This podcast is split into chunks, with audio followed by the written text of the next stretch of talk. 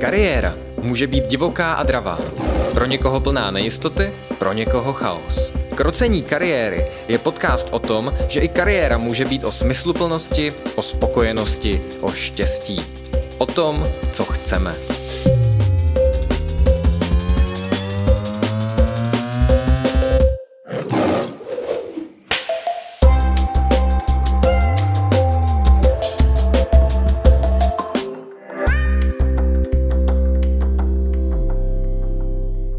Jmenuji se Jaroslav Síkora a se mnou ve studiu je Michal Daniel, člen boardu společnosti Notino. Dobrý den, Michale.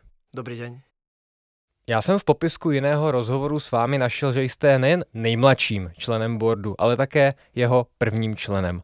To znamená, že jste chviličku byl i jeho nejstarším členem? Uh, vziato takto, áno, tým pádom som bol najmladší aj najstarší, ale ostatní členovia hneď po mne ako prichádzali, prichádzali do, do boardu, ale stále si držím to, že som najmladším. Co teď vlastně v Notínu děláte, kromě toho, že jste členem boardu?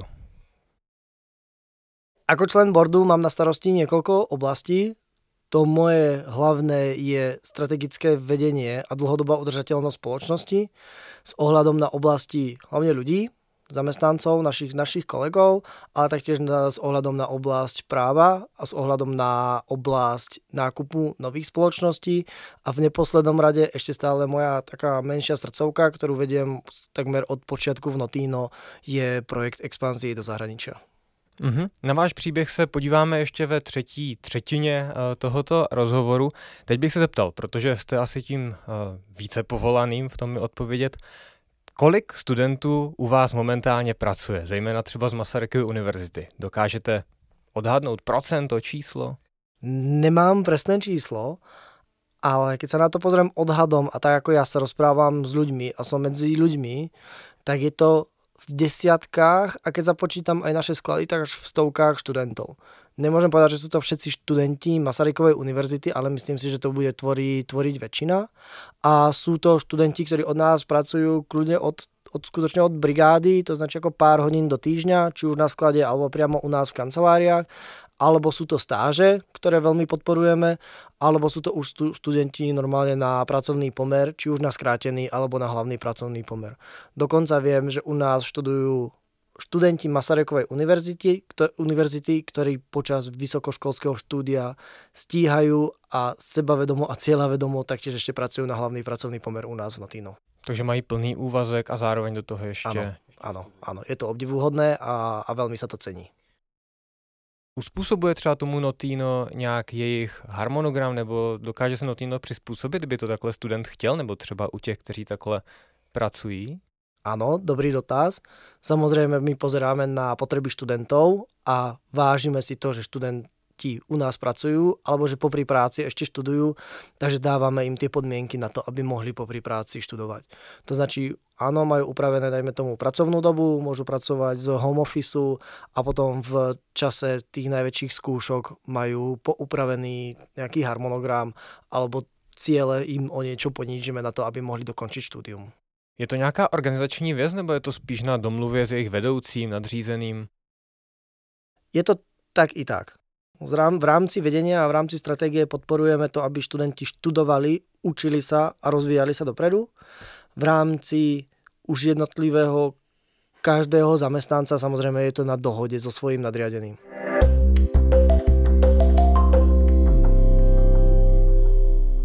Já jsem se koukal na to, že vlastně nabíráte hromadu pozic. Bylo tam IT, HR, péče o zákazníky, marketing, komerce a zároveň je tady trošku skrytá recese na trhu.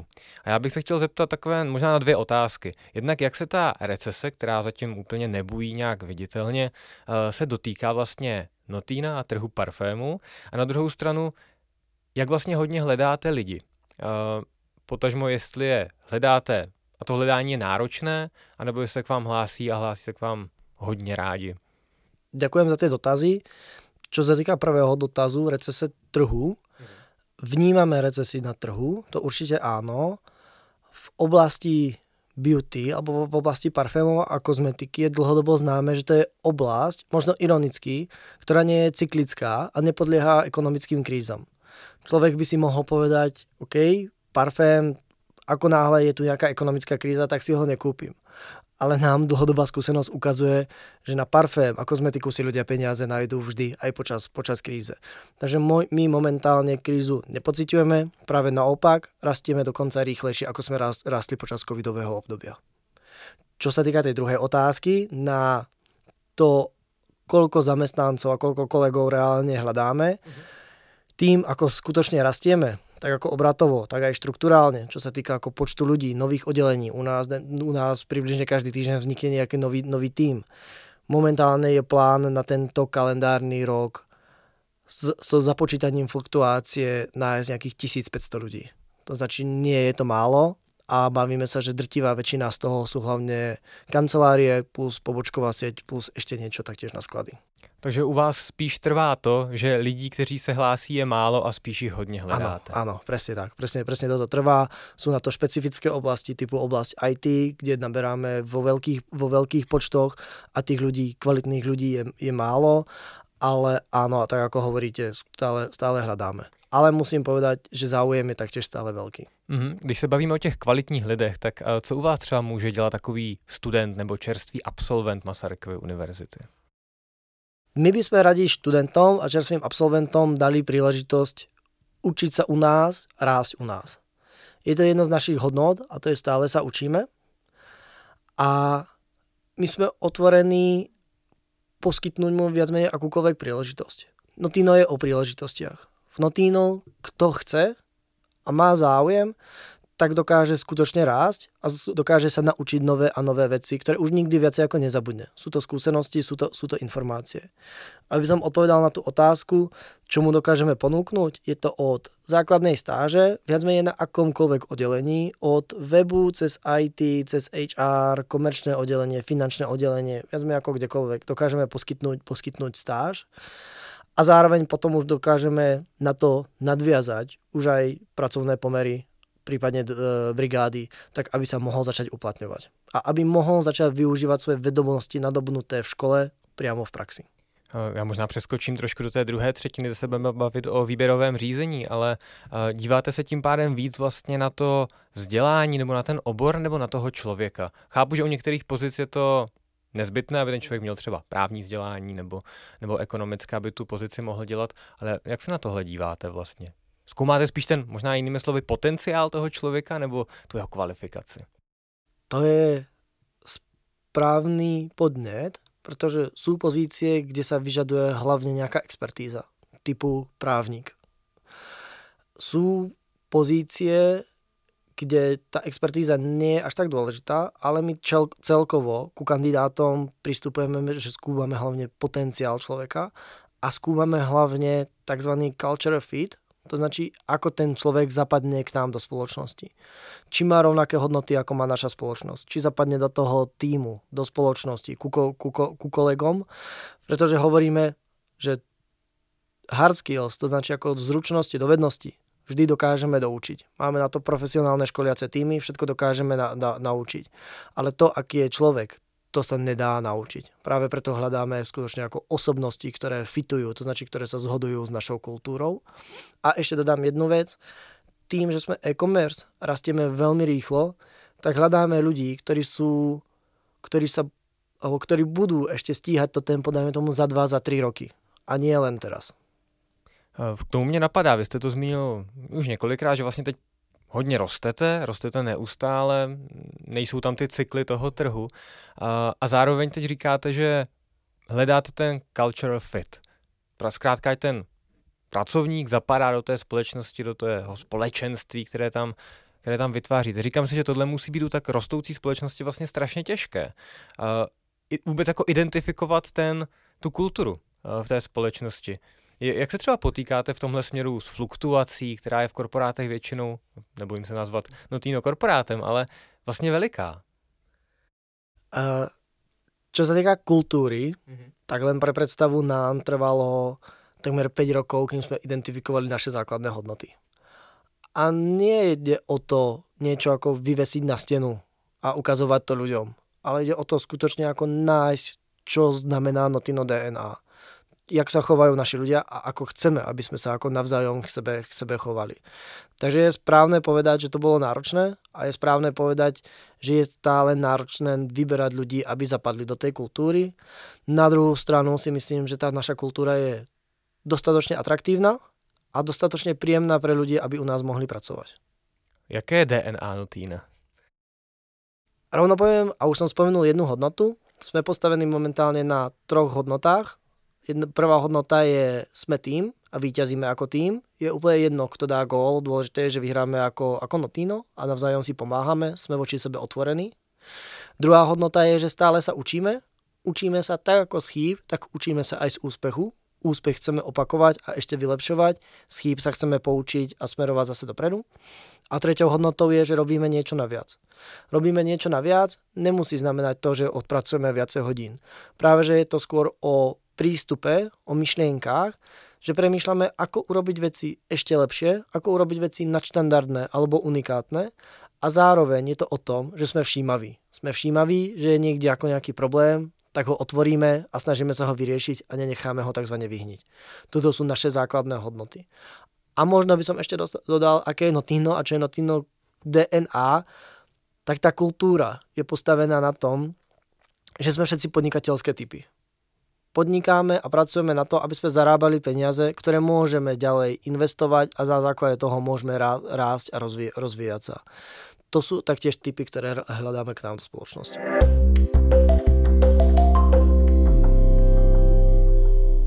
Já se trošku chytím té všímavosti, kterou jste zmiňoval, eh, protože Notino je zkrátka veliká společnost a ono u těch velkých společností je to někdy tak, že člověku z vnějšku to splývá, právě protože se hledají lidi na pozice všechny možné, od informačních technologií po obchodáky a tak dále. Není tam zkrátka to uh, ta jedna oblast, kde hledáte toho odborníka.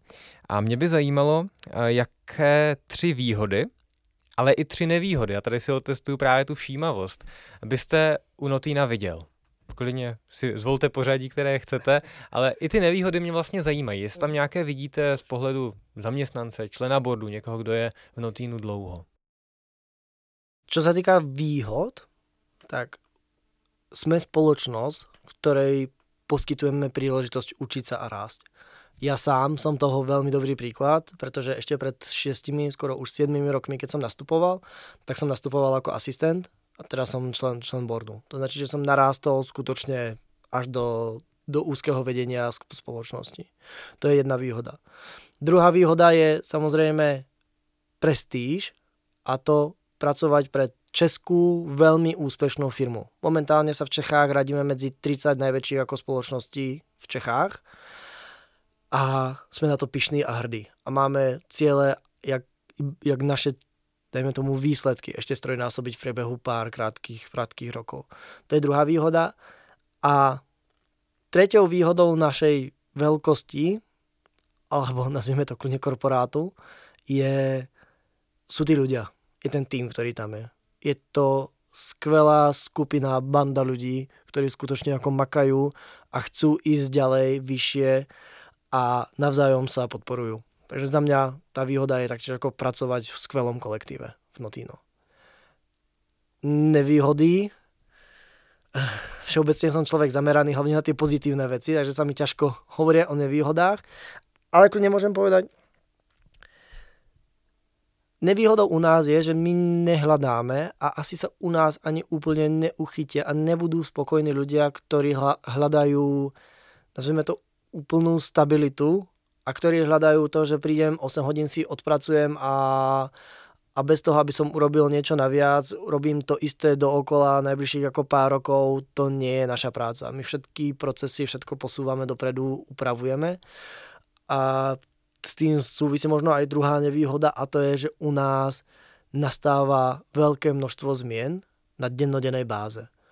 Za mňa zmeny sú v poriadku, i keď sa hovorí, že ľudia sa boja zmien a zmeny sú pre nich odpudivé, je to pravda, ale sme podnikatelia. Podnikateľ, jeho hlavná vlastnosť je, že má byť adaptabilný, to znači má sa prispôsobovať trhu a podmienkam. Takže zmeny sú v poriadku, dôležité je tie zmeny správne odkomunikovať a správne s nimi pracovať. Takže u nás ľudia môžu očakávať, očakávať zmeny, ale hlavne zmeny v tom, aby sme robili zase veci lepšie a lepšie.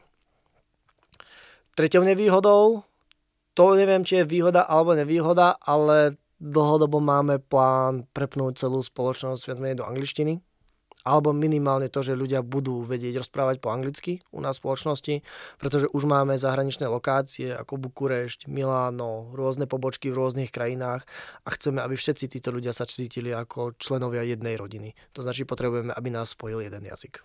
Mm-hmm.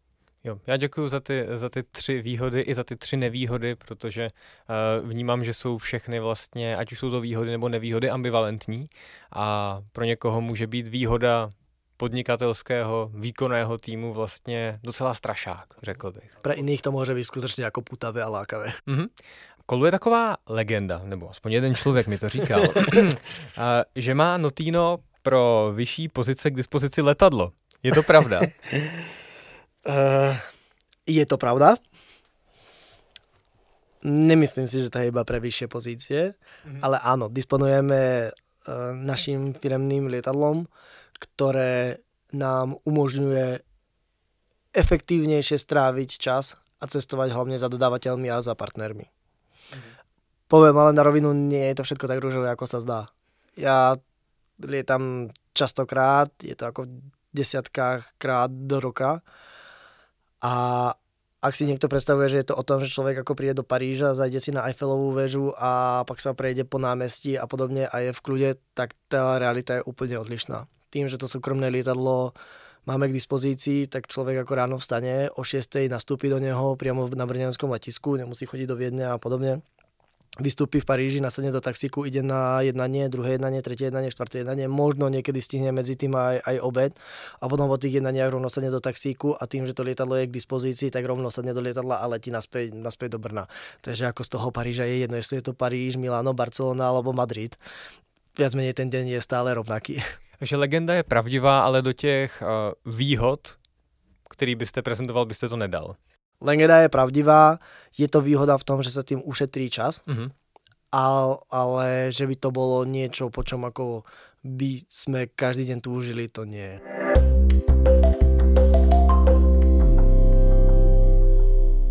Přejdeme teda do části výběrové řízení.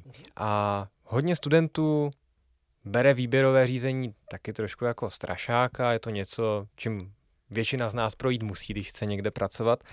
Mě by vlastně zajímalo to úplně od toho prvního kroku. Když vám člověk pošle životopis, na co se v životopisu v Notínu koukáte? Prvé, na čo sa pozeráme, je osobnosť toho človeka. Osobnosť a snažíme sa vyhodnotiť aj podľa životopisu, či ten človek chce rásť, chce sa učiť a je otvorený ako novým príležitostiam. Snažíme sa to z toho životopisu nejakým spôsobom vyčítať a samozrejme musí tam byť to minimum, že minimálne splňa určitú úroveň zručnosti, dovednosti, ktoré na tú danú pozíciu požadujeme. Na základe tohoto sa potom rozhodujeme, či daného človeka pozvať alebo nepozvať.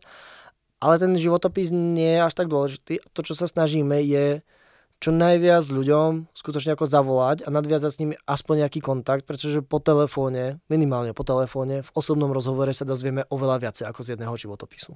Hm, já jsem rád, že to říkáte a že to slyším od čím dál víc společností, že ten životopis není zas tak, tak rozhodující. Ale vlastně mě zajímalo, jak se stane, že vyhodnotíte, že na základě životopisu se tomuhle člověku vyplatí zavolat. A možná je to v dnešní době, kdy je těch lidí poměrně málo, skoro každý člověk. No, tak by som to povedal, že je to skoro, skoro každý človek. A ja razím myšlienku, že sa oplatí s každým človekom sa porozprávať aspoň na chvíľu a objaviť v ňom, čo reálne v ňom je, alebo čo hľadá. Pretože možno aj podľa toho životopisu sa nehodí na jednu pozíciu, ale možno keď si s ním zavoláme, tak zistíme, že by sa hodil práve na inú pozíciu. Takže si pomôžeme týmto spôsobom. Mm-hmm. A je to taktiež ako základ ľudsko, ľudskej slušnosti. Ozvat se. Ozvat se, ano. V tomhle kontextu je ještě jeden dokument, kterým většina studentů disponuje, to je bakalářka, diplomka. Díváte se u některých pozicí i na tohle, nebo vůbec ne? Úprimne povedané, asi by sme sa mali, ale reálne sa nepozeráme. na to nie je momentálne kapacita. Pri tom obrovskom objeme ľudí, ktorí nám prejdú cez, cez ruky, kedy na to, aby sme zabrali ročne 1500 ľudí, tak sa bavíme, že nám prejde cez roky kľudne 30 tisíc životopisov. tak tam nie je na to priestor. OK, uh, tím pádem podíváte se na životopis, popovídáte si po telefonu, co je dál? Potom následne, keď vidíme, že tam je nejaká zhoda spoločná alebo prienik, tak samozrejme pak potom postupujeme podľa štandardizovaných pohovorov. My sa snažíme, aby tie pohovory mali čo najmenej kôl, ale závisí to pozícia od pozície. Sú pozície, ktoré sú vysoké, manažérske alebo veľmi expertné, to značí ako ideme tam dve, maximálne ako tri pohovory, robí sa tam kľudne assessment centrum, to značí ako zistuje sa skutočné dovednosti a zručnosti toho, toho kandidáta, ale sú taktiež ako pozície, kde ideme maximálne do, dvo, do, do dvoch pohovorov, dokonca viem o pozíciách, kde robíme iba jedno kolo po, pohovorov. Mhm, Ktorá pozice má nejvíc kol pohovorů? čím vyššia pozícia, tým viacej kol pohovoru, by som, po, by som povedal. Jaké konkrétní číslo, kolik těch kol třeba u některých pozic může až být? Čo som ja zažil, tak som zažil u seba, keď som k sebe hľadal jedného z mojich manažérov, tak tam boli 4 kola. Když jsme se začali bavit o tom pohovoru, jak se vlastně připravit jako student, absolvent na pohovor do Notína?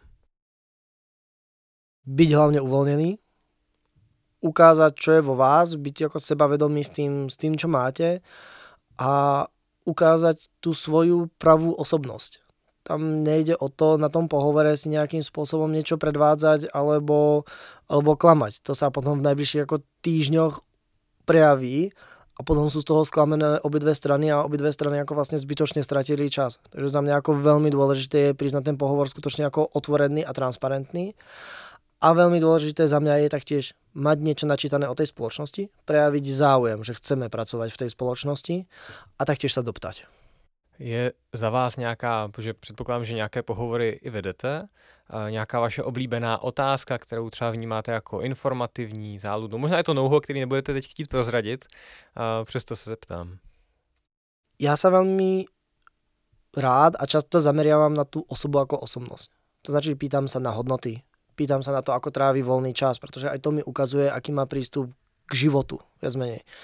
To je pre mňa dôležité. Pre mňa je dôležité vidieť, jak ten človek má prístup k vlastnému životu. Je zodpovedný, nezodpovedný, jestli si váži svojho voľného času alebo neváži svoj, svojho voľného času. To sú za mňa takové typické otázky, na základe ktorých dokážem odhadnúť osobnosť a potom samozrejme prejdeme na tú otestovanie tých zručností. Mm-hmm. Je nějaká odpověď, která vám řekne, tak ty ne, ty nepůjdeš dál? Něco, co je pro vás nebo pro Notino no-go? To sa asi nedá úplne generalizovať. Sú rôzne pozície a rôzne požiadavky. Samozrejme, keď hľadáme niekoho na pozíciu, ktorá je dosť o manuálnej a opakovanej práci a niekto nám povie, že hľadá hlavne výzvy a nové výzvy, tak asi nebude úplne vhodný na tú prácu. Alebo zase ako naopak. Ak je práca, ktorá znamená množstvo zmien, a človek ako chce skôr ako stabilnú prácu, tak samozrejme na to nie, nie je vhodný.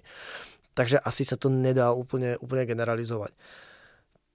A ani si neviem predstaviť, čo by bolo no-go. Možno by musel niekto povedať, že nenávidí Notino alebo niečo, ale inak si to neviem představit. Takže se vám nestalo třeba, když jste vedl pohovor nebo nějaké příběhy od kolegů, kteří pohovor vedli, že by řekli, tenhle člověk nám tady řekl takové věci. Nepamätám si. Nepamätám. Já, já úprimne si nepamätám. Co se potom děje po příchodu do firmy? Je nějaká tříměsíční zkušební lhuta? Máte nějaký buddy systém, nějakou adaptaci? Máme. Máme samozrejme, každý človek dostane job description, to značí náplň, svoje, náplň svojej práce. K tomu dostane adaptačný plán, to značí s kým a kedy sa má stretnúť, aby spoznal svojich kolegov, firmu, jak fungujú niektoré veci od rezervácie zasadačiek až po rezerváciu miest a, a, pod, a podobne prejde si rôznymi oddeleniami, tie oddelenia sú, sú mu predstavené a máme systém taktiež buddies, dokonca máme systém tzv. umbrella buddy. Umbrella je u nás označenie pre board.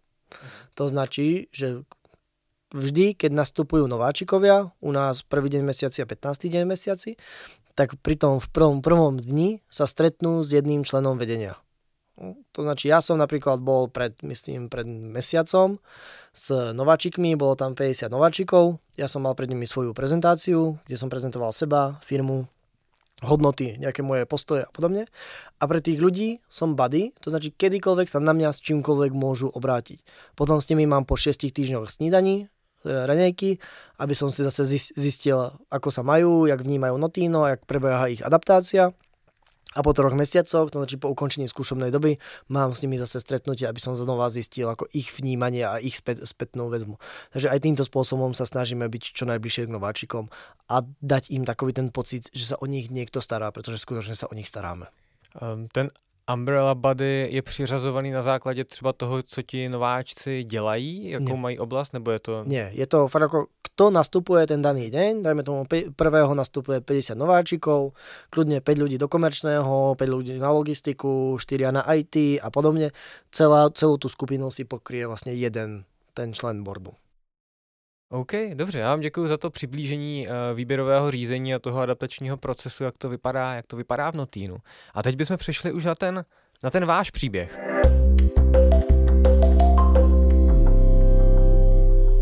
Vy jste absolventem MUNI, studoval jste a vystudoval jste ano, práva. Ano, úspěšně. Uh, co vás vlastně, když začneme tak jako od začátku, ale ne tak moc, uh, co vás přivedlo na práva?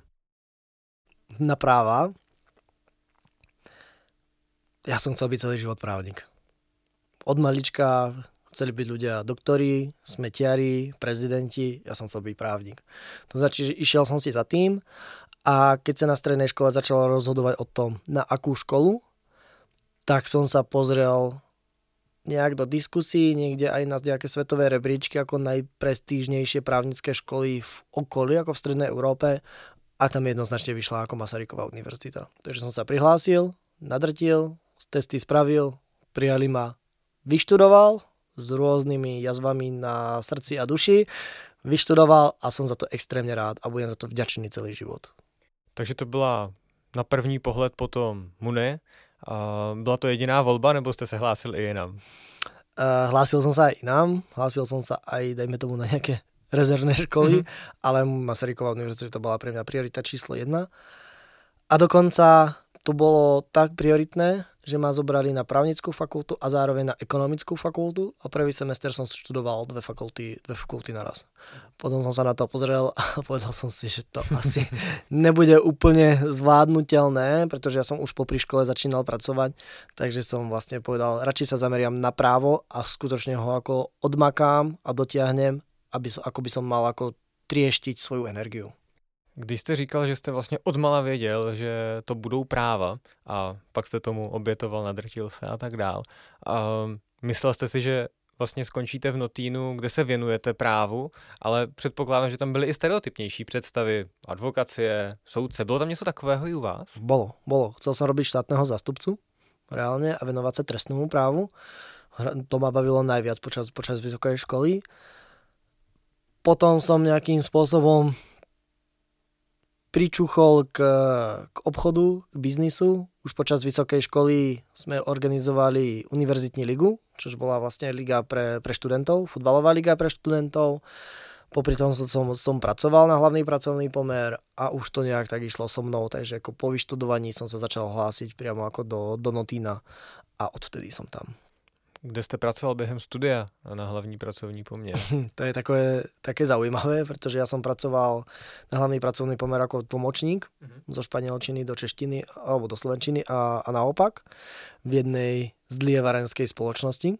To znači, že odpráva úplne mimo. Hmm, ale, ale je to, bola to obrovská skúsenosť a bolo to zase niečo, kde sa človek môže naučiť. A tým, že som pracoval ako tlmočník práve pre vedenie tej spoločnosti, tak mi to možno začalo ukazovať takový smer, kam by som sa chcel angažovať a čo by bolo, čo by mňa naplňalo v živote a to je viesť ľudí, viesť spoločnosti. Uh-huh. Uh, vy jste říkal, že vlastně dokončil jste školu a pak už jste se hlásil uh-huh. a rovnou do Notína. Uh-huh. Uh, byly tam nějaké alternativy? Protože často se potkávám s lidmi, kteří mají podnikatelské záměry, zájem na tom rozjet třeba něco vlastního a Často tam je právě to dilema, jestli jít do velké společnosti, menší společnosti. Proč to teda bylo rovnou takhle po škole Notino? Jo, ja už asi si ani nespomínam, ale viem, že to bolo strašne rýchle. Že to bolo rýchle, tak ako Notino je rýchle. Ja si myslím, že som poslal jeden večer životopis priamo na, na HR Do dvoch dní som tam sedel na pohovore a tretí deň hneď potom som ako nastupoval. Takže to bolo strašne rýchle a asi ma to upútala tá, tá rýchlosť a už v tej dobe ma upútala veľkosť Notína. Vtedy to bolo nieč- s obratom niečo cez 4 miliardy, teraz sme niekde okolo 25 miliard, ale už vtedy ma upútala veľkosť a, a rýchlosť a, a išiel som do toho.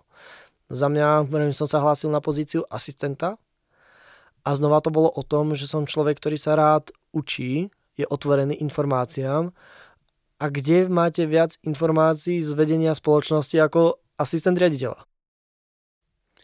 Uh, teď je vám 32, 33, Jedna. 31 a jste v Notínu 6 až 7 let, a, takže to eskalovalo u vás poměrně hodně rychle. Tady se asi dá ilustrovat to, že Notino ty příležitosti dává, pokud vidí, vidí to odhodlání.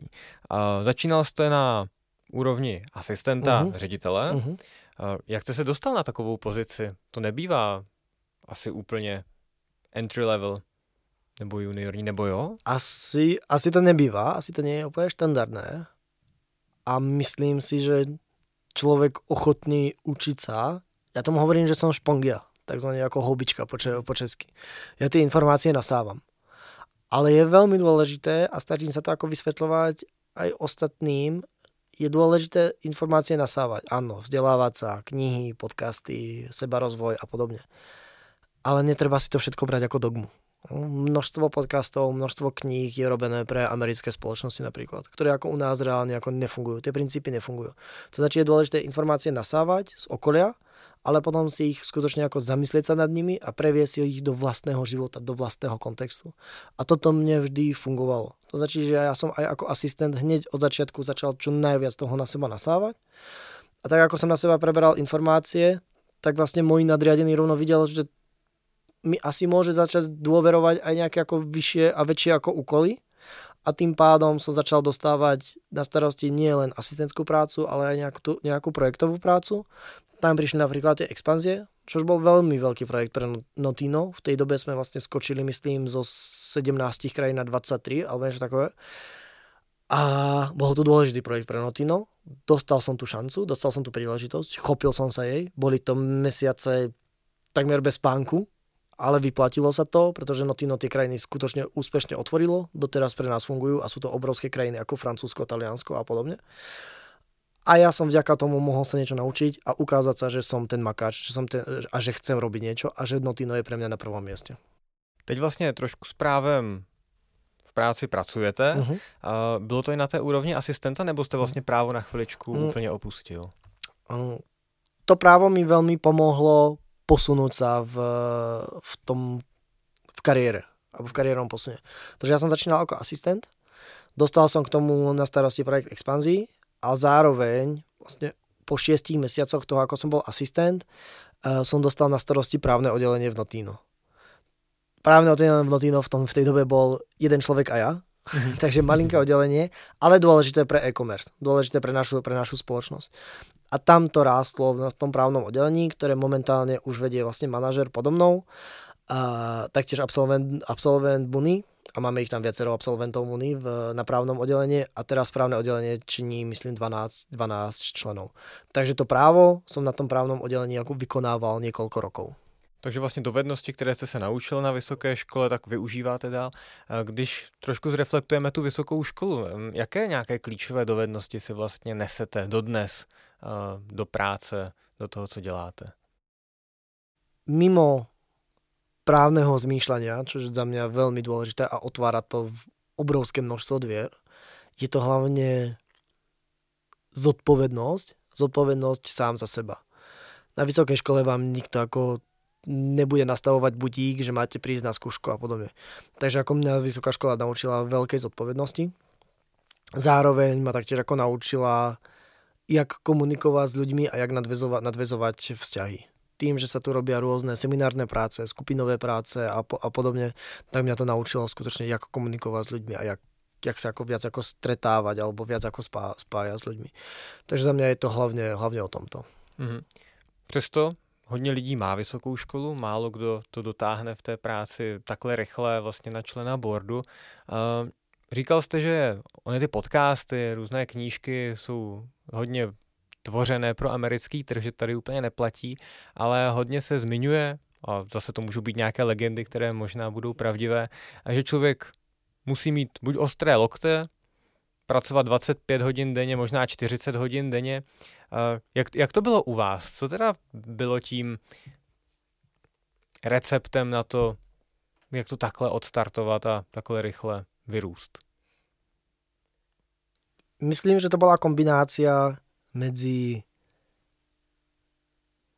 silným seba zapretím, to znači ako silnou hlavou, že to skutočne chcem do, dosiahnuť. K tomu samozrejme odmakané hodiny, o tom žiadna, odmakané hodiny tam boli a boli veľmi dôležité. A bolo to, to boli časy, kedy, tak ako aj doteraz, som nikdy nič neodmietol. Neodmietol som komukoľvek pomôcť. Či sa to týkalo mojej vlasti alebo nie. Pretože je to jednak o tom, že sme ľudia a máme si pomáhať, ale je to aj o tom, že som sa vždy pri tom niečo nové naučil. A to mi dalo strašne veľa, čo do, ako mi nikto už nikdy, nikdy nezoberie. A mimo seba zaprenia, odmakaných hodín, je to za mňa aj pokora. Pristupovať k veciam s pokorou a vážiť si toho, čo máme. Skutočne si vážiť, že to není úplne samozrejme, že žijeme vlastne v štáte alebo v podmienkách, ktoré sú pre nás všetkým viac menej blahobytom, pretože nie celý svet žije v blahobite.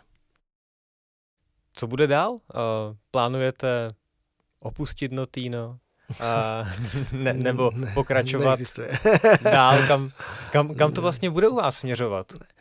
Tak ja mám jednu výhodu, že aj keď som ambiciózny a chcem stále rásť a stále sa učiť, tak vďaka tomu, že Notino rastie a bude rásť a bude ako, už teraz je obrovské, ale bude ako 10 krát tak veľké za, za 5 rokov, tak vlastne rastiem s tým Notínom. To znači nemám žiadnu ambíciu posunúť sa na nejakú inú pozíciu, vyššiu pozíciu alebo odí, odísť z Notína. Práve naopak, ten vzťah, a myslím si, že to tak máme ako mnoho z nás v rámci Notína, je veľmi prínosný, tak ako pre mňa, tak aj pre Notíno a tým pádom to funguje. Kdybyste měl se ohlednout do minulosti a dát svému mladšímu já nějaké tři typy, jaké by to byly kariérní? Prvý typ je buď otvorený informáciám, nasávaj na seba informácie, spracuj si ich sám pre seba, potom následne ich využij. To značí informácie, a to nie sú iba informácie, sú to aj dovednosti a zručnosti, ale byť otvorený, mať otvorenú mysel. Druhý typ je pracovať na vzťahoch či už s kolegami, alebo s nadriadeným, alebo s podriadeným, alebo s partnermi. Sme všetci iba ľudia.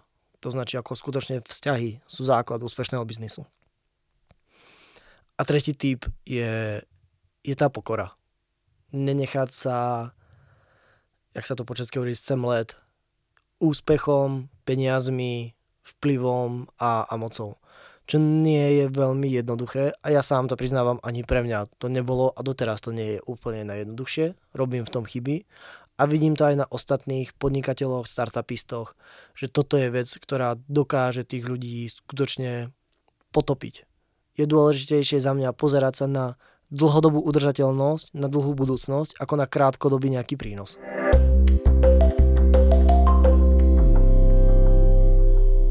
Michale, já vám moc děkuji za rozhovor, za odpovědi a děkuji posluchačům, že poslouchají krocení kariéry. Ja veľmi pekne ďakujem za pozvanie. Verím, že som priniesol aspoň niečo osožné a prajem hodne, hodne úspechu s týmto podcastom. Díky moc, mějte se krásně.